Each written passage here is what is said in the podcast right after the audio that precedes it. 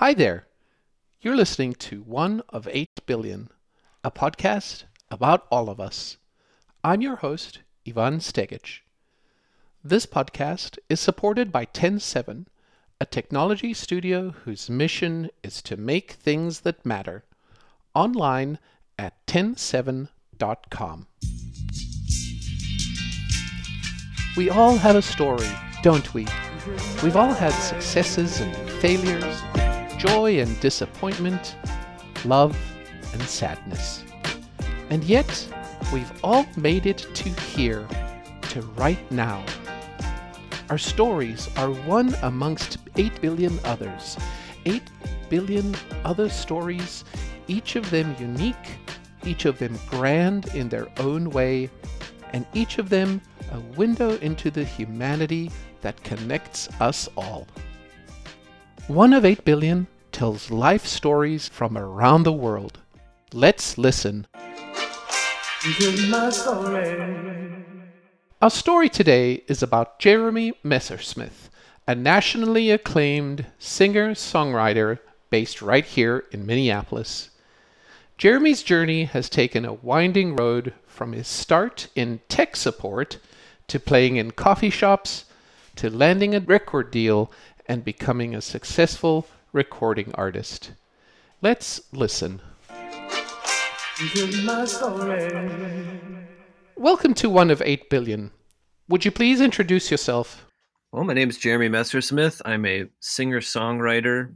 I live in Minneapolis, Minnesota. And right now, I'm just about to embark on a summer of playing in backyards all across Minnesota. That's my now. I'm literally looking at my guitar and some merch, and I will be hitting the road and touring in a very kind of stripped down, COVID friendly sort of way. How long will you be on tour? It'll be pretty much all summer, although as it's mostly Minnesota, I'll be working basically weekends till the fall, I think. That sounds exciting. It Yeah. sounds like something that like everybody should do. Everybody should go on a tour. it's like a road trip, like with a point. You don't you don't really need to have a point to go on a road trip. They're all journeys of self discovery, but but it's nice to oh I can actually like work and meet people and try out some songs and have a good home cooked meal every now and again.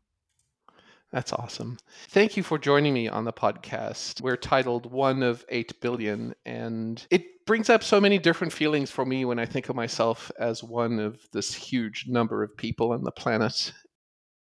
Sometimes I feel connected to everyone, sometimes totally insignificant and not connected.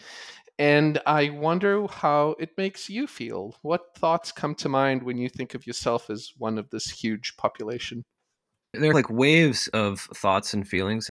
And the first thing is one of eight billion. I don't feel very special, or Mhm. I'm just one of a, a bunch. But uh, I find the meaninglessness to be comforting. As in, oh, I guess no one's really going to remember, like any of us, like after we die and pass away. There's 8 billion of us right now. So I guess that kind of means that I suppose I'm free to do whatever I want. And that sounds really exciting. I don't worry about the burden of history or changing the world. And to me, that kind of helps me focus on the here and now. Great point and perspective. Yeah, there's something about the number that is liberating almost. It's freeing in a way. I think of it sometimes hearing a really good band. Maybe like Radiohead is one of my favorite bands. I'll just use them as an example. And sometimes I hear something that they do and I'm like, it's so good. It's just mm. ridiculous. And then I just think, I guess that just frees me up to be myself, that I don't have to be Radiohead or be as good as Radiohead. I can just be me. And again, I find that kind of freeing in a way. Where did life start for you? Where were you born? What did the beginning of Jeremy's life look like? I was born in Charleston, South Carolina, at the Naval Hospital. My dad was in the Navy. Was on a submarine somewhere in the North Atlantic when I was born, and we lived a few places. Maine is another spot, but I, most of my childhood, at least my first memories and things, all take place in Eastern Washington, where where I grew up. And it's usually just memories of me, my siblings. I have a, I'm the oldest of four. Yeah, I spent my first 20 years out there. And it's the kind of part of Washington State that no one really knows about. Like you think of Washington State, you think of oh, like Frasier and Seattle and that kind of stuff. But I grew up on the eastern side of it, which is the agricultural center. It's where Washington apples are from. Most of the hops used in beer in America are grown there. And it's uh, it's very much a desert with some good irrigation, so similar to California and some parts of Oregon and stuff as well. And my hometowns of the Tri Cities also has a unique distinction of being the most polluted place in North America. Really? Yeah. wow. You would think that like Los Angeles is the most polluted place, right?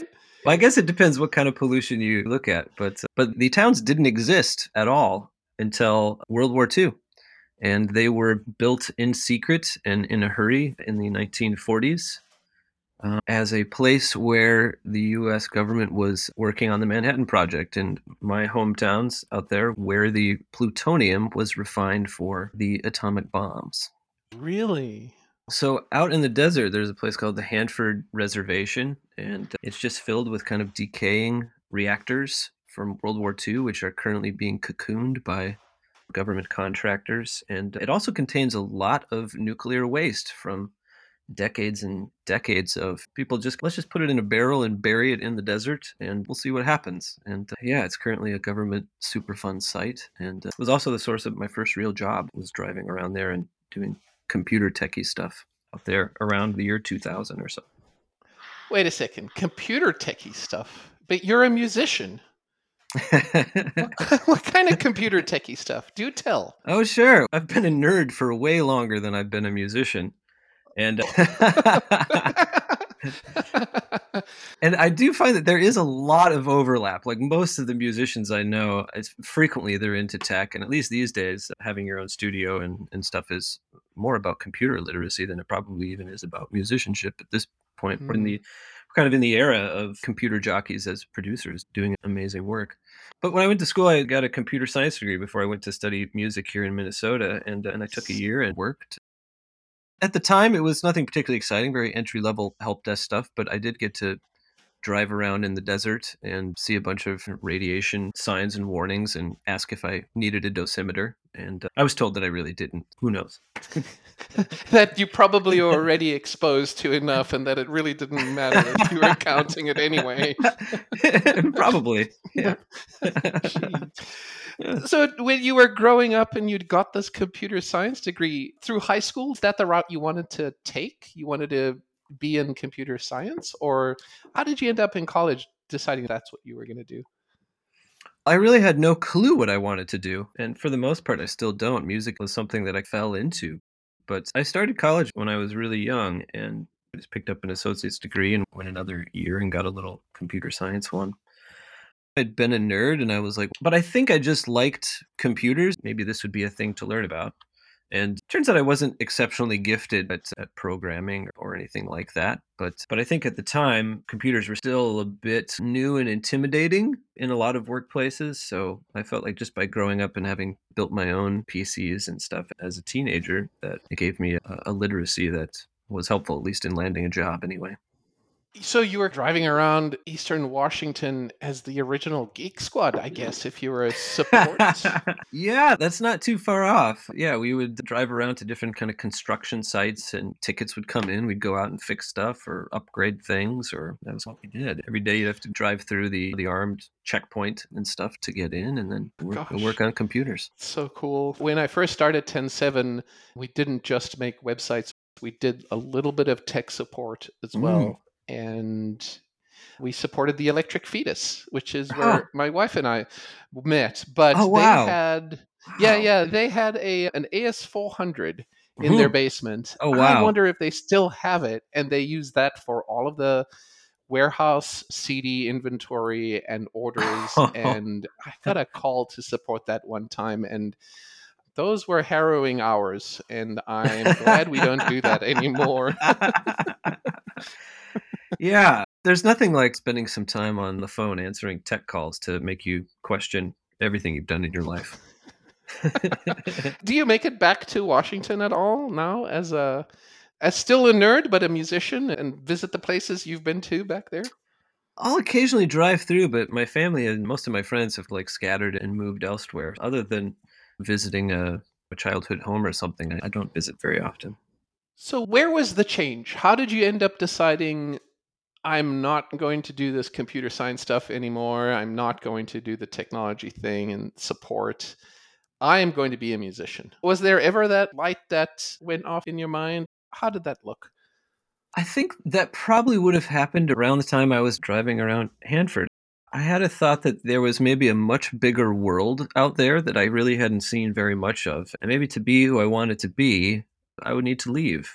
And uh, I didn't really have a huge compelling reason to go. I'd thought about studying film, maybe, maybe going into that. But as I wasn't much of a visual artist and I'd been playing guitar and doing music since I was a small kid in church and stuff. It felt like that was maybe a little more of a natural fit for me. But I think that's what drew me to to leave and to Minnesota was maybe not oh I need to become a musician or something like that. It was more just I need to like leave my hometown and leave my family and I need to see who I can be. I didn't have a like a picture of myself necessarily, but I tried to Mm-hmm. be but I tried to be open. And you picked Minneapolis as the place you were going to move to. yeah, I you did. kind, you kind of know where this question is going because I also picked Minneapolis, although I didn't really have a choice about coming to Minneapolis. I picked America, and Minneapolis was the place I ended up. But you Uh-huh. picked Minneapolis. Why did you pick Minneapolis? Thoughts of snow. yes. cold. Yeah, there's a lot of that. I think, like, I don't have a good answer. Looking back at it, I think subconsciously it felt like a thing I needed to do. And I think the joke that I tell people, because I get this question a lot, oh, what brought you to Minnesota? What I typically tell people is, well, it was cold enough and just far away enough that no one from home ever really wanted to visit. And so therefore it was perfect. If you want to become a new person, okay, it's time to it's time to sever from the past and do that. Which isn't entirely true. People have come to visit and whatever, but, but I felt like it was there was something exciting about going to a place where I knew literally no one, and uh, yeah, and I turns out I really like it here, and I've lived here ever since. I really like it here too. And when I moved here, which was in 1999, I arrived on a day of the it was the day before the Super Bowl and I Oh, wow. remember it being very snowy and I'd never driven a car in the snow and my boss who picked me up at the airport was like, "Don't worry, you'll be fine.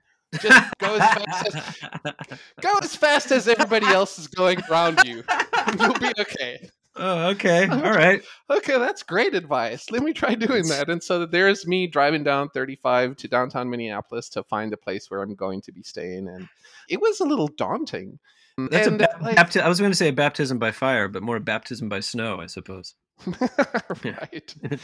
I read online that you moved around the same time. So I think it said 1999. Yeah. And it said you were studying music. Mhm. So you not only decided to change what you were doing and to become someone else, you decided Mhm. to continue studying.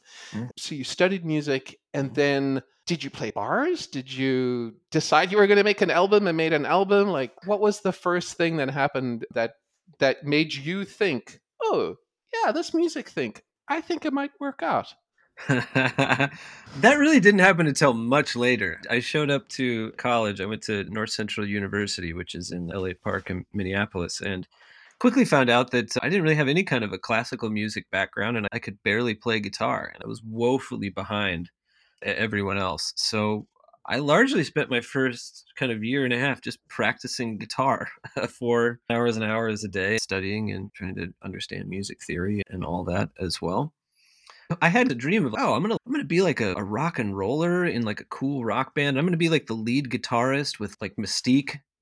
And I quickly found out that I wasn't that great at guitar, and I didn't really have a whole lot of, in fact, like zero mystique actually.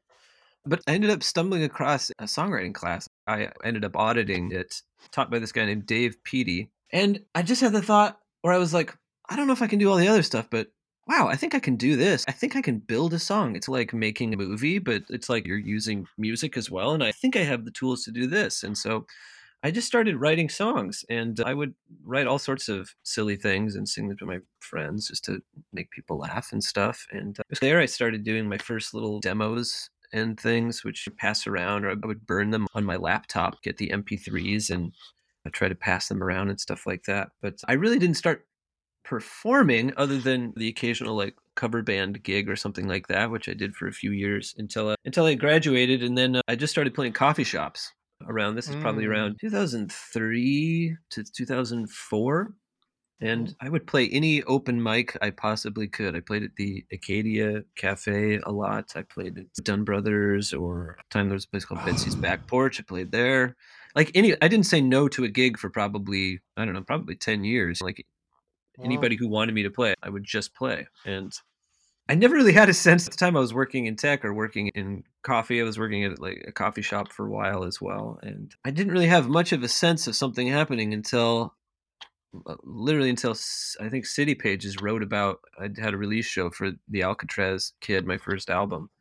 And for the first time, people showed up to one of my shows. It was packed. Mm, I was like, mhm. wow, people are here. And I've always had people at shows since then. So I think maybe that would be the first moment where I was like, oh, this could be a thing. Maybe I could do this. This is exciting. Thank you, City Pages. Boy, do I miss that publication. Oh, I do Yeah. too. Yeah. I think it was a few years ago. Maybe it was, I think it was before the pandemic. You released a, I want to say an album, but it wasn't an album. It was a songbook, I think, and you released it before you released the actual thing. I don't know if I'm making any sense, but I remember you writing. you probably know what I'm talking about, but I want to try You- to be a little better about describing. You released wrote a something, but it wasn't quite a thing. you released i think you released a songbook, but you didn't release yourself playing any of the songs then you released the album which was you singing all the songs. In fact i think i saw you perform some of these songs before Mhm. the album was released. The reason why i'm bringing this up is because one of our values at TEN7 is be open. We're very interested in open source technology Mm. in open sourcing the work we do in contributing to the greater good and the greater community and the code that could be reused by others. Mhm. And I'm reminded of that value when I think of this songbook that you released, because you basically said, Mhm. hey, here's all the music, play it, use it, interpret it, change it, make it better or worse. And then I'll and then I'll tell you how it's supposed to sound when I release my album. That's probably not what you meant. But talk to me about that album and why you were motivated to do that, and what was the whole story behind that. Oh wow. Wow, that was a yeah, that was a really interesting time. I think it was way back in 2016 released in 2017 and I think it was mostly a reaction to grappling with the world in a Trump era. And it just felt like there like I had had an album recorded and I'd just given it to the record label that came out I think in 2018 it came out later as um, late stage capitalism and it just felt like the moment Trump was elected, like everyone's like media frame and appetite had completely changed. And I just went off to I went off to a cabin and I just started reflecting on my own life and values. And what I wanted to do was just write songs that kind of removed me. There's a few different schools of thought that either your fingerprint should be all over the song or you should just get out of the way of it completely and just let the song be. And for this batch of tunes, I just got out of the way as best I could, and I tried to write just things that my my deeply held beliefs, my core values, and I just tried to write them as absolutely simply as I possibly could. And then I thought of the songs that were really important to me, and for the most part, they weren't the songs that I'd heard on the radio. They were the songs that I grew up singing, the ones that the passively listening to music is a great and wonderful thing. Moving your body to it is fantastic. Actually, singing, performing, playing songs is just wonderful. And I don't know if there's any better way to encode information for people.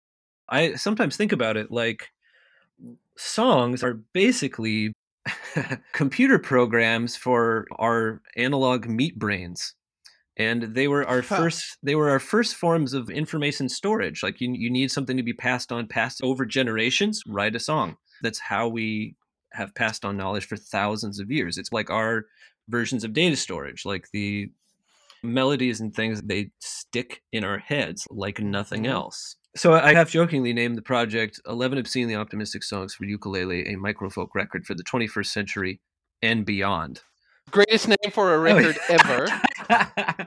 yeah, thanks.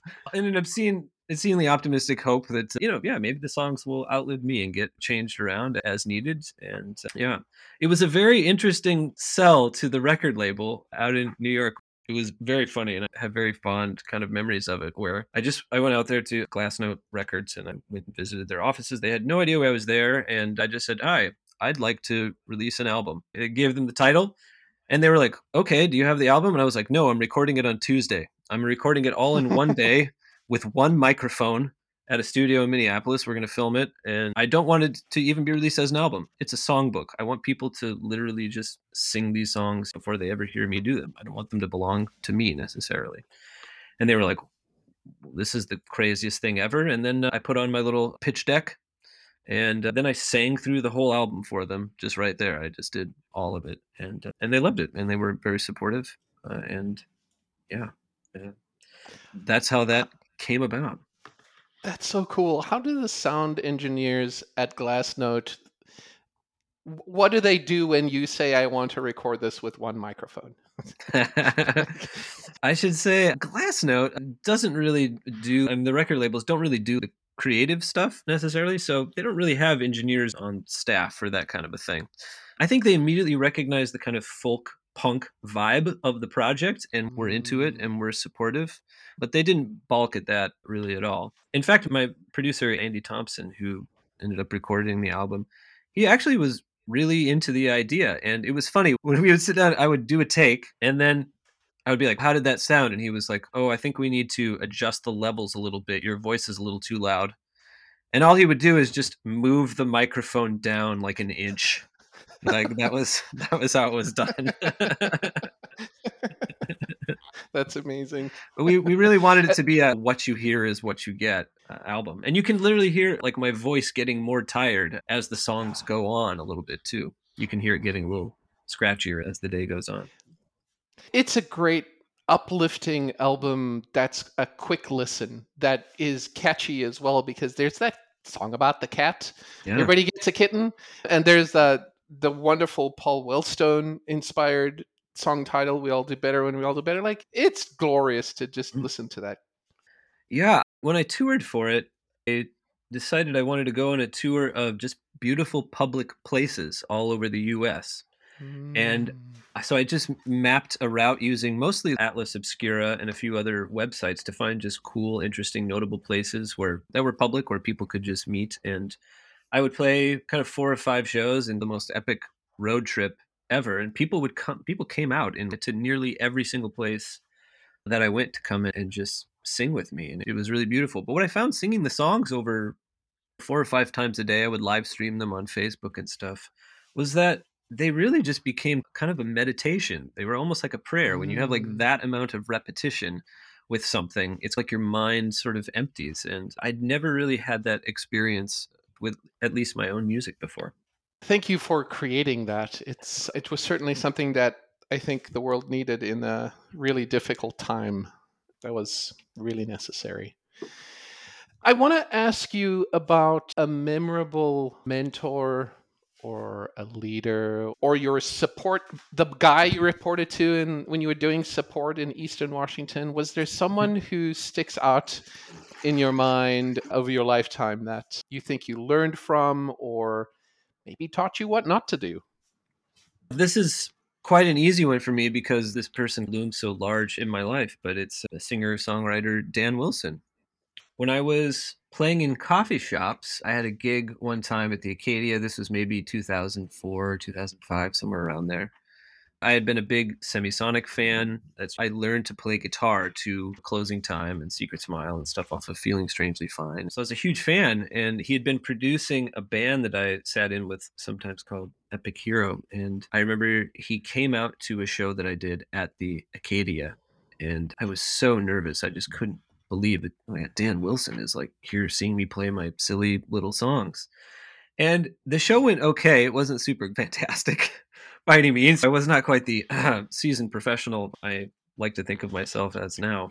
But I thought I'd really tanked. And I remember going back to my studio apartment in Loring Park, and I had a very old answering machine there, like with tapes, like little cassette tapes. and I saw that the red light was flashing, and I went in and pressed play, and it, it was a message from Dan. Hey, Jeremy, this is Dan Wilson. I just caught your set at the Acadia. I thought it was really great.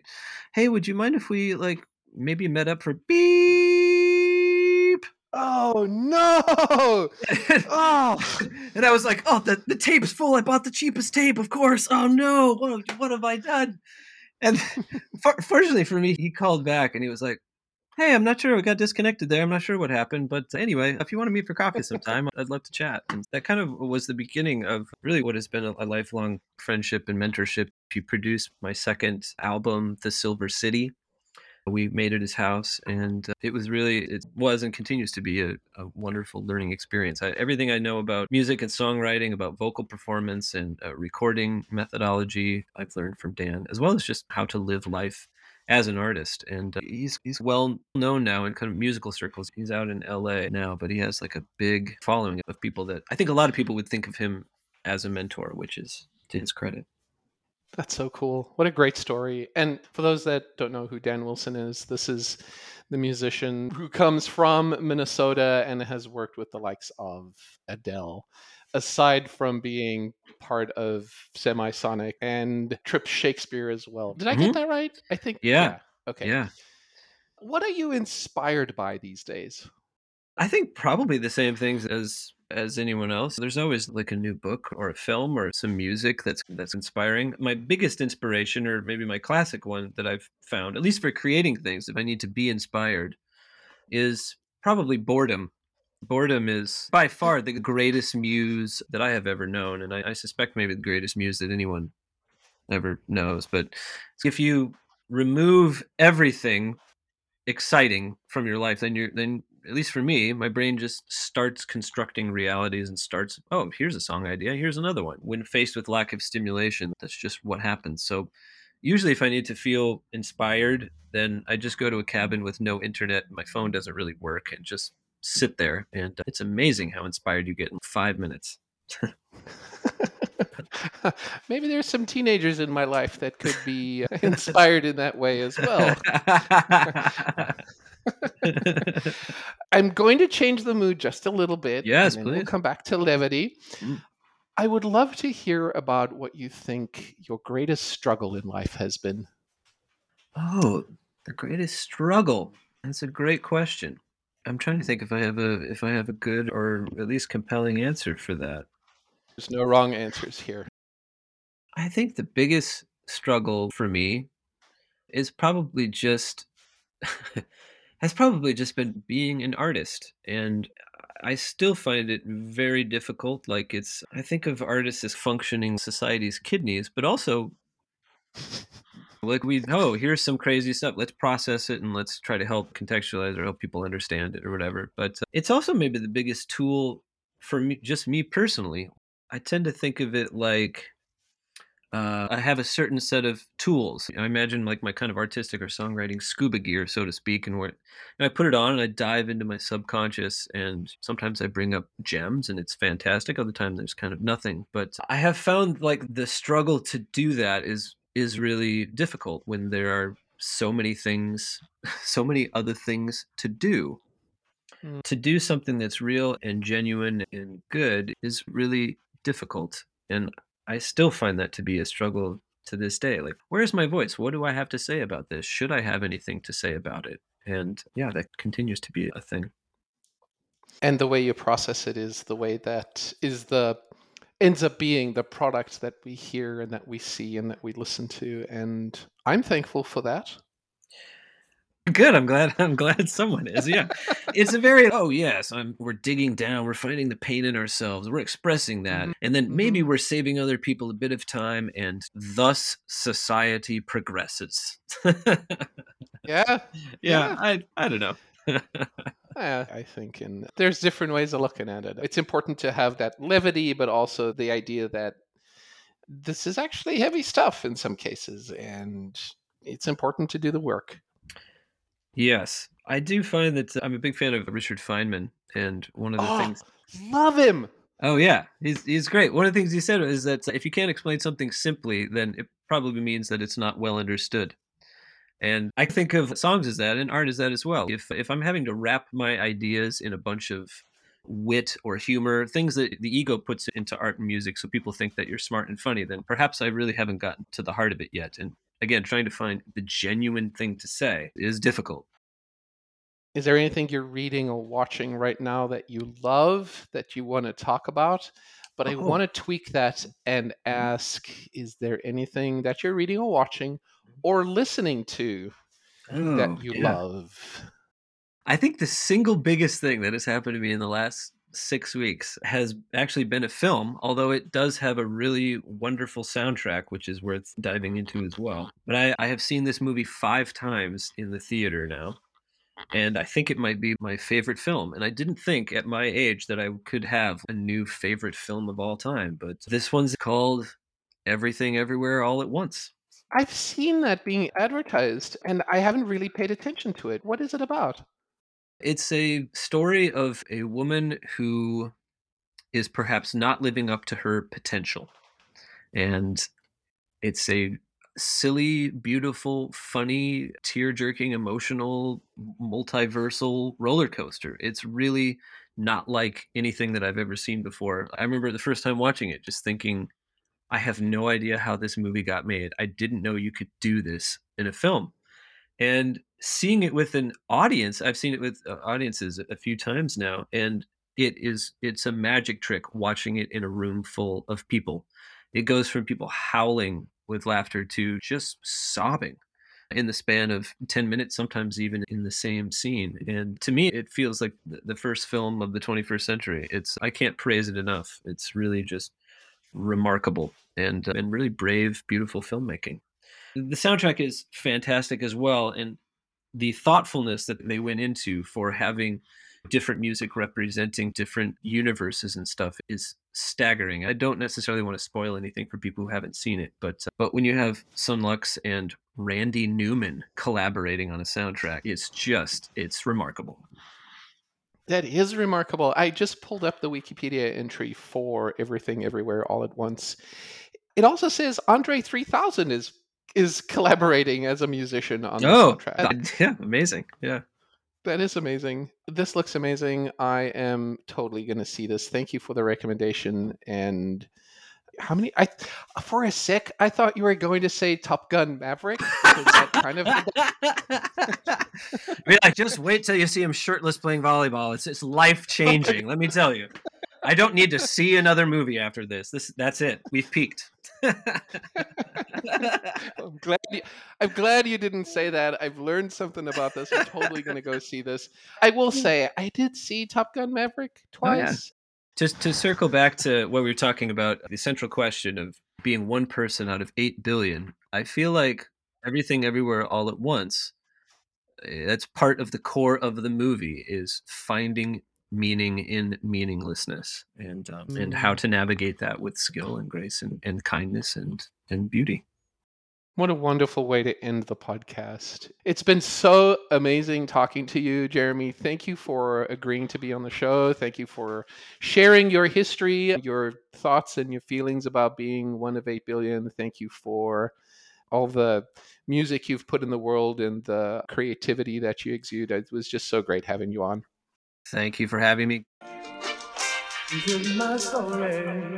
I hope you'll join us in the next episode of One of 8 Billion when we'll hear from Zeblon Vilakazi, Vice Chancellor of the University of the Witwatersrand in Johannesburg, South Africa. Imagine each galaxy is made of hundreds and billions of stars, and there are billions of galaxies. And just that snapshot, that tiny, tiny keyhole, really, into the universe. Now you think of this planet being one of many in this solar system, in this galaxy, and this galaxy is one of billions of others, and you're only one in 8 billion of individuals. I mean, doesn't it make you feel small in the entire cosmos? This has been One of 8 Billion, a podcast about all of us, online at oneof8b.com. Join us again next time as we listen to one of 8 billion other stories. One of 8 billion is supported by TEN7, a technology studio whose mission is to make things that matter. Find out more at TEN7.com. I'm Ivan Stegic. Thank you for listening.